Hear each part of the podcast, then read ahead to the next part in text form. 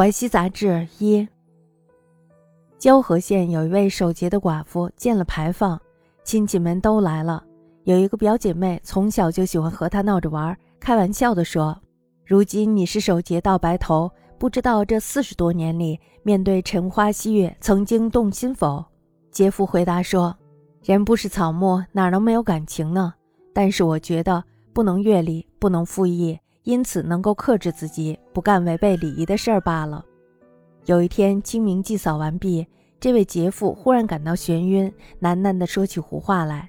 人们将他搀扶回家，到了晚上才清醒过来。他对儿子说，刚才恍惚看到了你的父亲，他说不久就要来接我了，还道辛苦，说了很多安慰我的话，说人世间的所作所为，鬼神没有不知道的。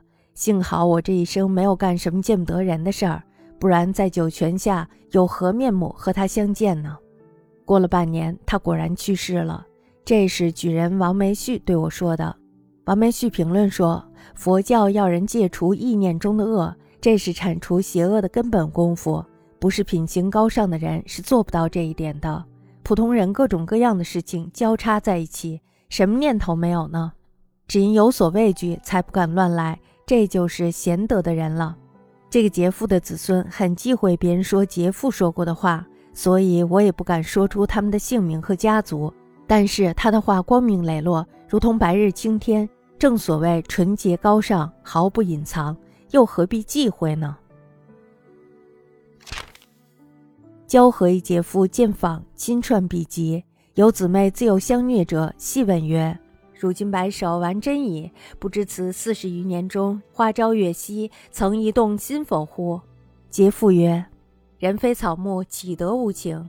但觉礼不可逾，义不可负，能自制不行耳。一日清明祭扫毕，忽似眩晕，喃喃作呓语。拂夜归，枝叶乃苏。故其子曰，清恍见汝父，言不久相迎，且劳未甚至。言人世所为，鬼神无不知也。幸我平生无瑕玷，否则黄泉秽物，有何面目相对哉？月半载，果卒。此王孝廉梅绪所言。梅绪论之曰，佛界恶意是串除根本功夫，非上流人不能也。常人焦焦扰扰，何念不生？